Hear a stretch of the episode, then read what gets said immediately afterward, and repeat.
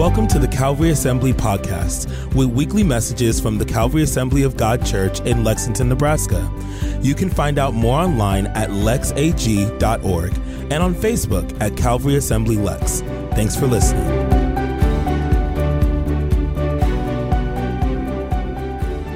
We've been going through a series here called In Christ. We've been going through the book of Ephesians, just kind of passage by passage. Pastor Kenny did a great job last two weeks ago.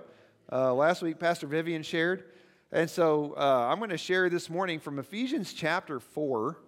So if you have your Bibles, you want to turn there, Ephesians chapter 4. If you have the YouVersion Bible app on your phone, uh, if you open that up and hit that little, the three dots and hit uh, events, it'll show up there. You may have type in the zip code, but it'll show up on all the notes and the passages are in there. Um, I read a story about a lady who was making a cake for her church's uh, bake sale. She was new in the community. She was a single mom, and she was trying to kind of get plugged into a local church. And so she said, "Yeah, I'll make a cake for this bake sale that you're doing." Well, as happens sometimes, she forgot until the morning of. Uh, the bake sale was at 9:30. She woke up and realized she hadn't made a cake, so she scrounged through the cabinets, found an angel food cake. So while she was getting her her son ready for scouts, uh, she put the cake together, put it in the oven, and she kind of forgot about it. and came back and the whole cake had sunk in the middle. You know how angel food does that sometimes, especially when you have kids stomping around the house. Uh, the cake fell, and so she thought, oh my word, what am I going to do now? I don't have time to go to the store and buy a cake. And so she said, I'll find something that'll fit in the middle and I'll just frost over it and it'll look fine. So she scrounged around the house. She found a roll of toilet paper and it fit perfect. She shoved the toilet paper roll right in the middle of the angel food cake, put frosting over it. It looked awesome. It looked better than any cake she'd ever made. So she sent her daughter with it. She said, As soon as the sale opens, buy this cake. Don't let anybody else, if you have to wrestle for it, get it. Right? And so she took her kid to scouts. Her daughter showed up at 9:30, and guess what? cake was gone. So she called her mom said, I don't know who got it, but somebody took this cake with your name on it and it's gone. And so the mom thought, oh my word, what do I do now? So all day she worried. All that night she worried. So the next day she went to a baby shower or a bridal shower at this lady's house. And the lady was kind of a snob, you know, those they kind of looked down on her because she was a single mom and she was new. And she really didn't want to go, but she thought, I can't find an excuse not to go. So she shows up at this party, and it's all kind of the upscale people from town, all the influencers in town show up. And so they're sitting down to dinner, and out comes her cake as a dessert. And she thought, oh, this is going to be so bad. And so uh, the, one of the, the upper crust ladies said, What a lovely cake. And she started to get up and say something, and the hostess said, Thank you, I made it myself. And so she just kind of sat back down and said, Perfect.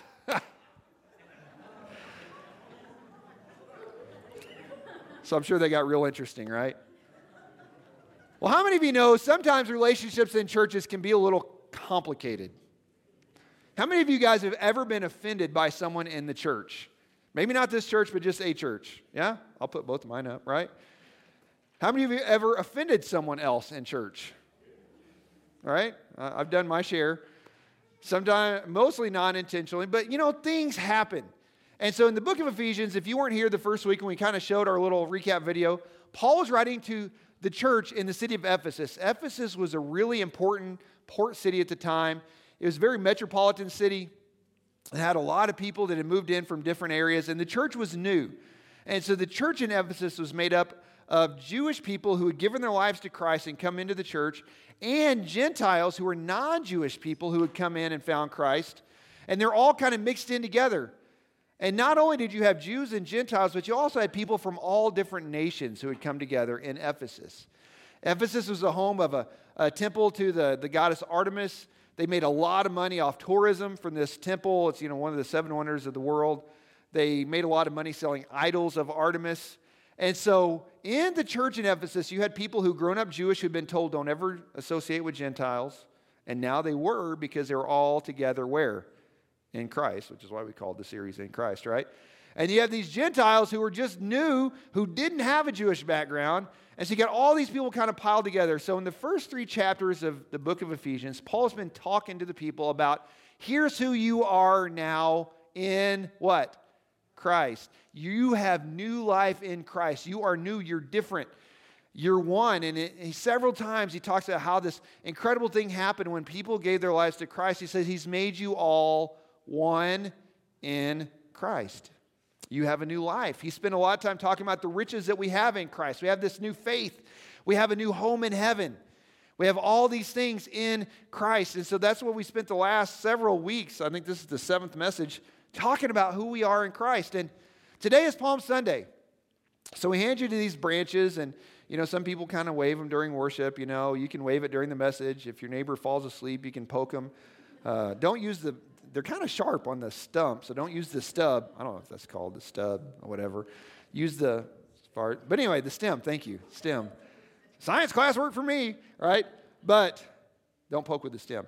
But what I want you to do is when you take these palm branches home, I want you to, every time you see it, I want you to think about what Christ has done because that's what Palm Sunday was, right? Jesus was getting ready to change everything. And that's what we've been doing in Ephesians. Paul's talking about how Jesus changed everything. So when you see this palm branch, and those of you who are at home who didn't, go grab a stick off a tree if you want. And think about palm, what Jesus did on Palm Sunday and what Jesus is about to do.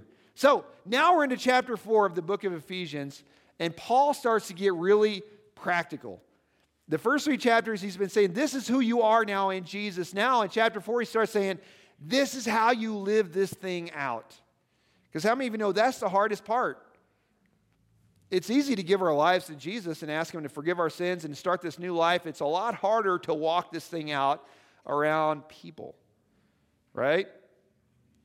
Church is, church is a unique place because we're all together, all generations, all ages, all races, we're all together in Jesus and we're trying to figure out how to walk this thing out. So in Ephesians chapter 4, starting in verse 1, this is what Paul says. So, in the last part of Ephesians chapter 3, one of my very favorite verses in all scripture, one of the ones that really changed my life. I'm going to start there. It's not on the screen, but context, right? Paul says, Now all glory to God who is able through his mighty power at work within us to accomplish infinitely more than all we might ask or think. Glory to him in the church and in Christ Jesus through all generations forever and ever and amen. So Paul is saying, God is able to do more in you than you can even what? Ask, or imagine. He needs to get glory now through the church. Now, in verse 1, Paul says, Therefore, because of what Christ can do in you, therefore, this is what he says I, a prisoner for serving the Lord, beg you to lead a life worthy of your calling, for you've been called by God. Who's he talking to? All of us, right? Have you all been called? Yes. You guys are a little sleepy today. He has called all of us to follow him. He's called all of us to do something in Christ. He's called all of us to live our lives out. And Paul says, do it in such a way that brings honor to him. Live a life worthy of your calling, right? I had this for last week, so there's still Spanish on there too. So if you speak both languages, you're set. So then he says, always be humble and gentle. Be, what is that word? Patient. Don't we love that word? Be patient with one another, making allowance for each other's faults because of your love. Make every effort to keep yourselves united in the Spirit, binding yourselves together with peace. There is one body and one Spirit, just as you've been called to one glorious hope for the future. Hmm. And he says this there's one Lord, one faith, one baptism, one God and Father of all, who is over all and living in and through all.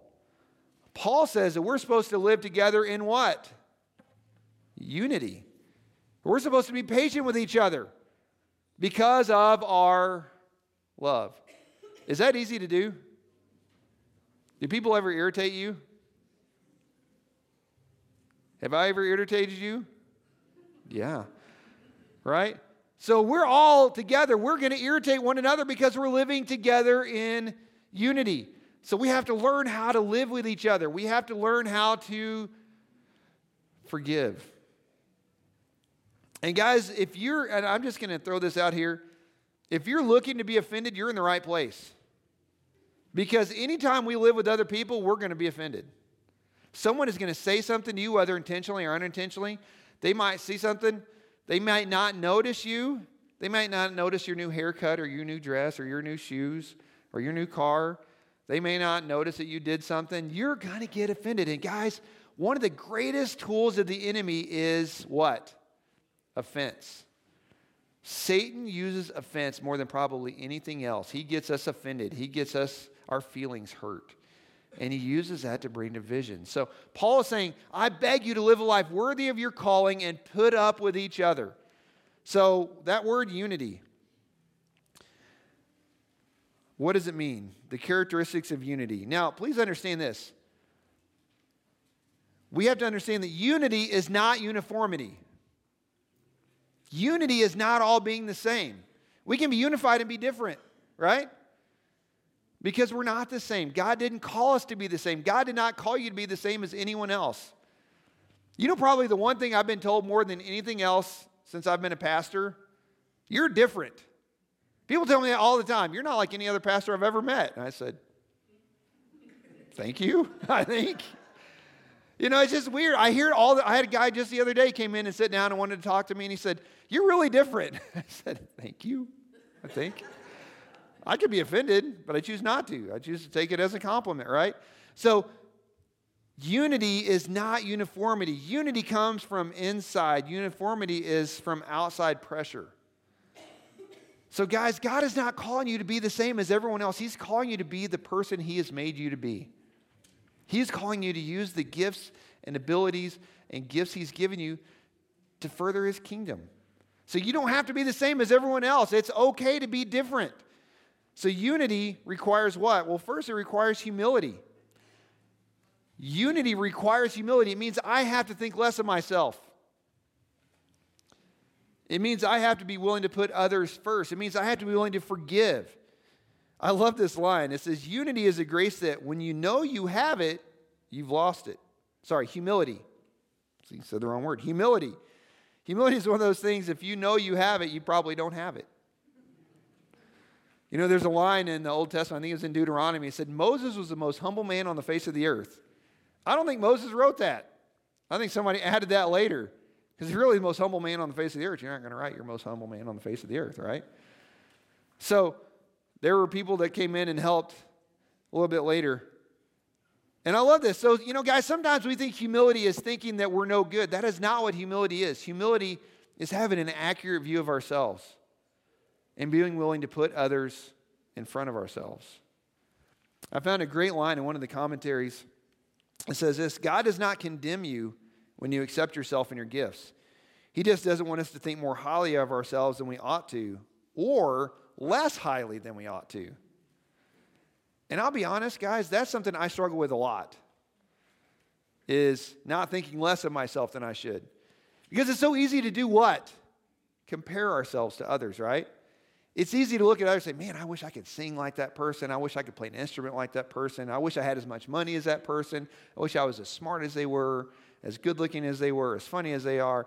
It's easy to compare ourselves with others, but guys, all God is asking us to do is use what we have to the best of our ability and accept the giftings and the, the talents that He's given us. To be the person He's called us to be. That's what He wants us to do, and it requires humility. In Romans chapter 12, Paul said this Because of the privilege and authority God has given me, I give each of you this warning. Don't think you're better off than you really are. Be honest in your evaluation of yourselves, measuring yourselves by the faith God has given us. He didn't say measure yourself by what someone else can do or has done. He said, use the faith God has given you and evaluate yourselves right. So we have to be willing to love others and put others first and see ourselves as we really are. So unity requires humility and it requires gentleness. Gentleness is not weakness. Please understand that. Gentleness is not rolling over all the time, gentleness is power under control. How many of you know Jesus was the most gentle person in the world? But he also flipped tables. Jesus was gentle and humble. Kids loved him. Kids came to him all the time, but Jesus also made a whip and chased people out of the temple. Jesus stood up to the religious elite. He called them some really great names right? Whitewashed tombs, pits of vipers. I mean, he let them have it. One of the best descriptions I've ever heard of Jesus was velvet covered steel. Velvet covered steel. They said when you brushed up against him, he was soft, but when you butted up against him, you realized there was substance there. And that's what we're supposed to be. We're supposed to be gentle. We stand for what we know and what we believe, but we love others and we forgive others. The Greek language, which the New Testament was written in, the word used for gentle was like a soothing medicine or a colt that had been broken or a soft wind. Each had incredible power, but it was power under control. And you know, there are times that we're really tempted when someone offends us to do what? Retaliate, lash out, or go all passive aggressive and put things on Facebook about them, right? But that's not what gentleness is. Gentleness saying, I know I could destroy that person's reputation, but I will forgive instead. I will have an accurate view of myself. And as the church, we have to be willing to let go of drama, to let go of our entitlement to be offended. We have to be gentle. And then we have to be patient. The word patience really means long suffering or long tempered, right? There are people that are going to hurt us. And, and guys, I can tell you, I, if I've offended you, I apologize. If the Bible has offended you, I can't apologize, right? And there are going to be people who are going to be offended by your lifestyle. You don't have to apologize for that. If you say, I'm a Christian and I'm going to love you and I'm going to serve you, but I'm not going to do the things you might want me to do, but I'm not going to offend you on purpose. And again, we're not going to be offended. As a Christian, we have to often give up our right to be offended. We have to be patient. And unity requires forgiveness. Paul says we have to make allowances for each other's faults because of our what? Love. Because of our love. We have to be willing to do that. In 1 Corinthians 13, Paul says, Love is patient and kind in verse 3 that we read, it says, Make every effort to keep yourselves unified in the Spirit, binding your lives together with peace. Unity requires effort. How many of you know it's hard to work together with people? We have to put in effort. Guys, being a part of a church family takes work, but it's totally worth it, isn't it? How many of you have ever had a really rough week and you come to church and someone encourages you or they pray for you or they send you a message that, hey, I'm praying for you today, and just makes your day, right? It takes effort, but it's worth it. It's totally worth it to be a part of a church body, a, a church family. I, I saw a, a, quote there was an older Christian, and uh, he was talking to a young couple that just gotten married. And this guy had been married forever and ever and ever. And so they said, What's your best piece of advice? He said, It's great that you love each other, but if you're going to be happy in marriage, you have to work at it. You have to work at it. And again, if we want to be a, a part of a church family, we're going to have to we're going to have to work at it. That means we have to let things go. We have to forgive. We have to put in the effort and the time. And it's a present participle. When he says effort, it, it means we keep making efforts. And then unity requires peace. Having peace means forgiving, having patience, putting in the effort. All those together is peace. I want to read you from James chapter 3. It'll be on the screen. This is from the message translation. I love the way he, he writes, and I love James. Man, I love the book of James because James just kind of lays it out there, doesn't he? He's just like, if you don't like it, tough. But here's what he says Do you want to be counted wise? To build a reputation for wisdom? Here's what you do live well, live wisely, live humbly. It's the way you live, not the way you talk, that counts. Let me read that again. It's the way you live, not the way you talk, that counts. Mean spirited ambition isn't wisdom. Boasting that you're wise isn't wisdom. Twisting the truth to make yourself sound wise isn't wisdom. It's the furthest thing from wisdom. It's animal cunning, devilish plotting. Whenever you're trying to look better than others or get the better of others, things fall apart and everyone ends up at each other's throats. You ever been in a church that's like that? I have. It's not fun, it's not pleasant. Real wisdom, God's wisdom, begins with a holy life and is characterized by getting along with others. It is gentle and reasonable, overflowing with mercy and blessings, not hot one day and cold the next, not two faced. You can develop a healthy, robust community that lives right with God and enjoy its results only if you do the hard work of getting along with each other, treating each other with dignity and honor. Where do you think all these appalling wars and quarrels come from? Do you think they just happen? Think again. They come about because you want your own way and fight for it to keep it inside yourselves. You lust for what you don't have and you're willing to kill to get it. You want what isn't yours, and you risk violence to get your hands on it. Wow. That's James basically retelling what Paul said here. Guys, if we want to live together in a church family, and we do, guys, we want us together, we have to be willing to forgive. We have to be willing to be patient. We have to be willing to be humble. We have to be willing to put in the work not to be offended. I found a quote that says If a believer can't get along with God, he can't get along with other believers. When the peace of God rules in our hearts, then we build unity. And guys, that's what we want. And that's what people see. And that's why things are like unity inside the church are so important because what is the world doing right now? They're at each other's throats, aren't they? Everybody's offended by everything, right? I remember when I was a kid, when I grew up, you know what I heard all the time? Tough. If you don't like it, suck it up. That's what I was told, right? But today, everybody's offended. They're offended about everything, they're offended about being offended. And it's seeping into the church. Guys, we have to make sure that we stay together in unity. And when people who don't know Christ come in the doors of the church and they see unity, you know what they see? They see something different. They see Jesus in us because Jesus said, The world will know you're my disciples if you what? Love one another. It's so important for people to see Jesus in us and see us getting, not just getting along, but being unified. So, what's the basis of unity? Unity is the fact, and this is what Paul tells us, is built on the fact that we're one body and we have one spirit in Christ. We have one body and one spirit in Christ. That's what was happening in the church in Ephesus. People who were Gentiles, people who were Jewish, people who were from Jerusalem, people who were from outside Israel were all coming together and becoming one in Christ.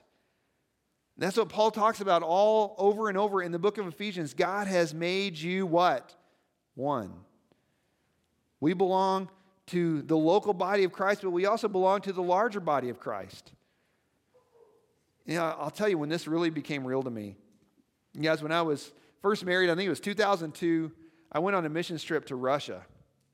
And we were helping uh, build a building, rebuild a building. They, uh, they had gotten a hold of an old Soviet hall and they were turning it into a church. And someone had set off a bomb inside the building. And so we were rebuilding it, putting it together. But we had just got off the plane. We were wiped out. I mean, we were so tired from the flight and it was so cold. Like the missionaries, said, that's not very cold here. And we got there and we froze because he was acclimated. We weren't. We were from Missouri. We didn't know what cold was. And so we were freezing and it was snowing in October which, you know, I'd never seen in Missouri, right? And so we were walking to the church. Because just as we got off the plane and said, hey, we're going to go to church service. And we're like, oh my word, all we want to do is go to bed.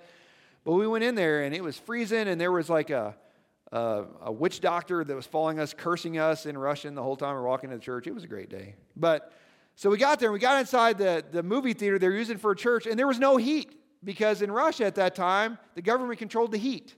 And they said it's not cold enough to have heat yet. So we were freezing. The worship team was up there in coats and they had gloves on, and you know, we just had our little jackets and had our hands on our armpits, you know, trying to stay warm.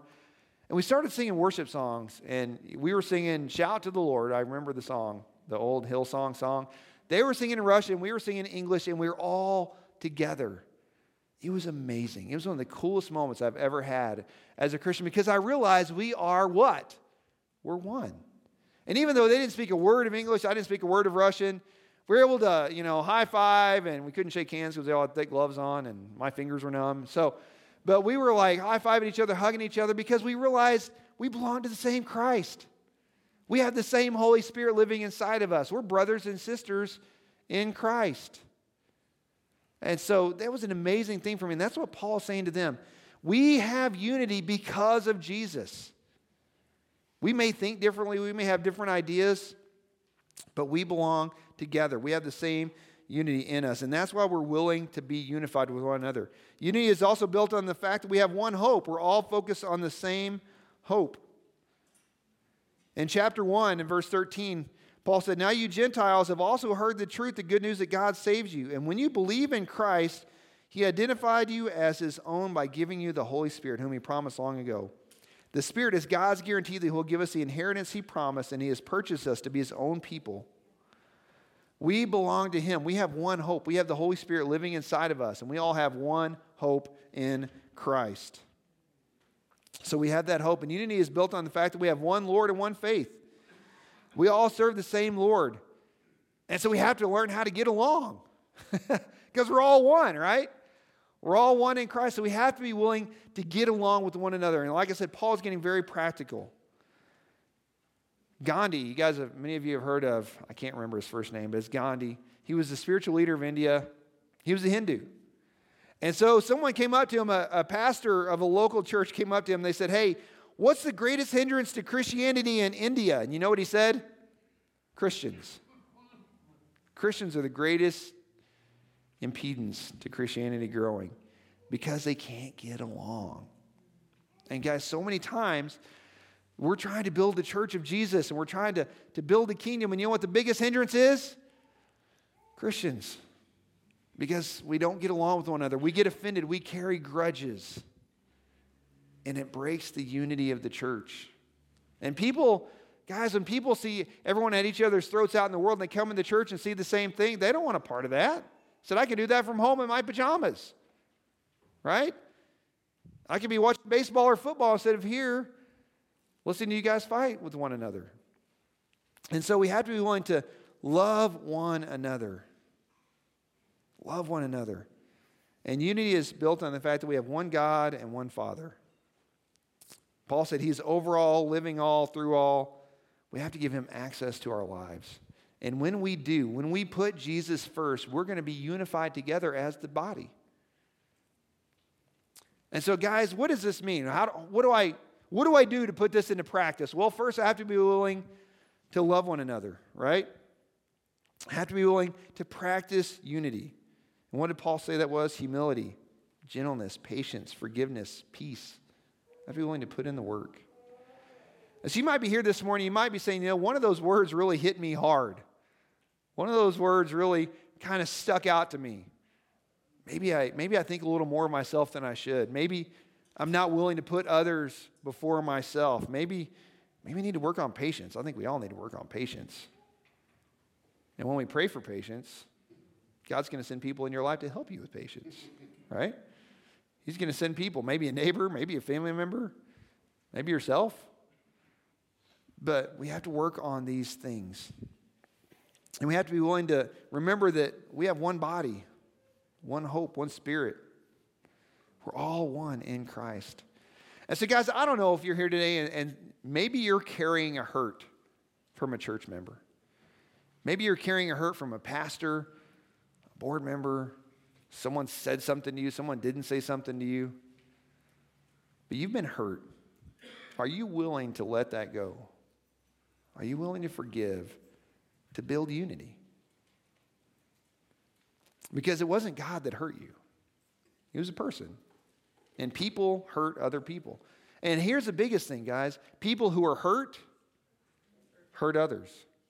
If I'm carrying hurt around in my heart, if I'm carrying bitterness around in my heart, guess what I'm going to do? I'm going to hurt someone else. And oftentimes we blame God for that. So are we willing to let those things go? Are we willing to apologize if we were the ones that hurt someone else?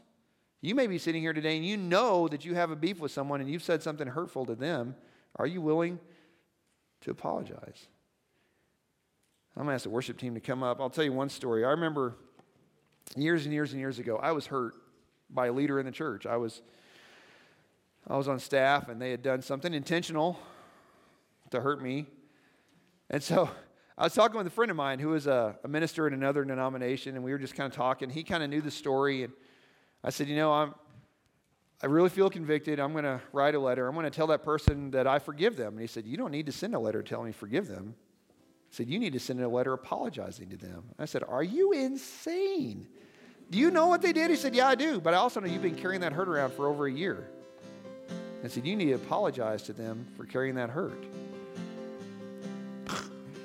right? I mean, it was, that hurt. And so I said, Well, I'll, I'll pray about that. He said, Yeah, you do that. and I did. And guess what God told me? I needed to apologize. And guys, I'll tell you what, I never heard back from that person. I sent him a letter. It's a pretty long letter. And I apologized. I never heard back from them, but you know what that did for me? That released me.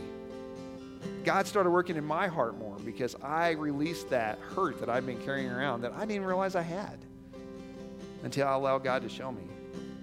So I'm going to ask you to stand if you're physically able this morning, and we're going to pray together.